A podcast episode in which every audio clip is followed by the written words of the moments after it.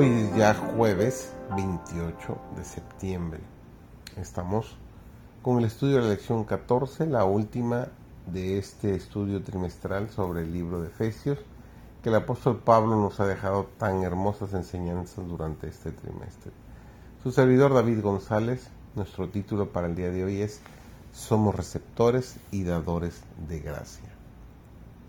No es la posición mundanal, ni el nacimiento, ni la nacionalidad, ni los privilegios religiosos lo que prueba que somos miembros de la familia de Dios. Es el amor, un amor que abarca a toda la humanidad, a unos pecadores suyos cuyos corazones no estén herméticamente cerrados al Espíritu de Dios responden a la bondad, así como pueden responder al odio con el odio también corresponderán al amor con el amor. Solamente el Espíritu de Dios devuelve el amor por odio, el ser bondadoso con los ingratos y los malos, el hacer lo bueno sin esperar recompensa, es la insignia de la realeza del cielo, la señal segura mediante la cual los hijos del Altísimo revelan su elevada vocación.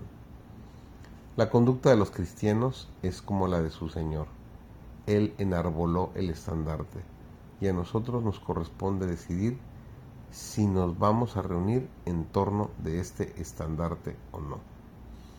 Nuestro Señor y Salvador dejó a un lado su dominio, sus riquezas y su gloria, y vino a buscarnos para poder salvarnos de la miseria y hacer de nosotros seres semejantes a Él. Se humilló a sí mismo y tomó nuestra naturaleza para que pudiéramos aprender de Él. Y al, al, imitar su vida de generosidad y abnegación, pudiéramos seguirlo paso a paso hasta el cielo. No podemos ser iguales al modelo, pero podemos parecernos a Él y de acuerdo con nuestra capacidad obrar de la misma manera. Nos dice San Mateo capítulo 22 los versículos 37 al 39 amarás al Señor tu Dios con todo tu corazón y con toda tu alma y con todas tus fuerzas y con toda tu mente. Amarás a tu prójimo como a ti mismo.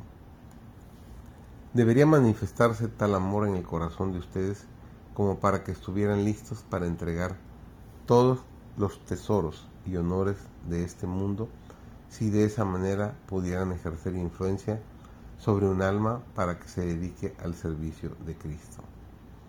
¿Quién de nosotros está siguiendo fielmente al modelo?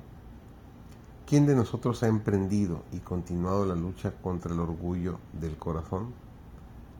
¿Quién de nosotros, con toda seriedad, se ha puesto a luchar contra el egoísmo hasta que éste abandone su morada en el corazón y deje de manifestarse en la vida?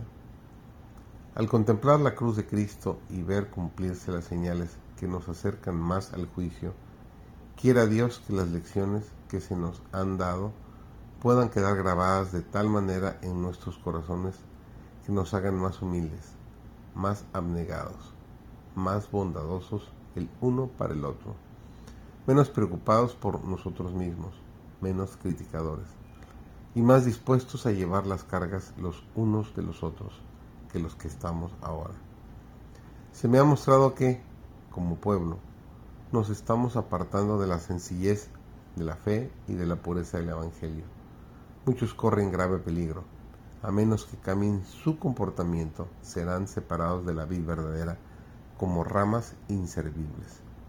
Hermanos y hermanas se me ha mostrado que estamos al borde del mundo eterno. Es preciso que ahora ganemos victorias a cada paso.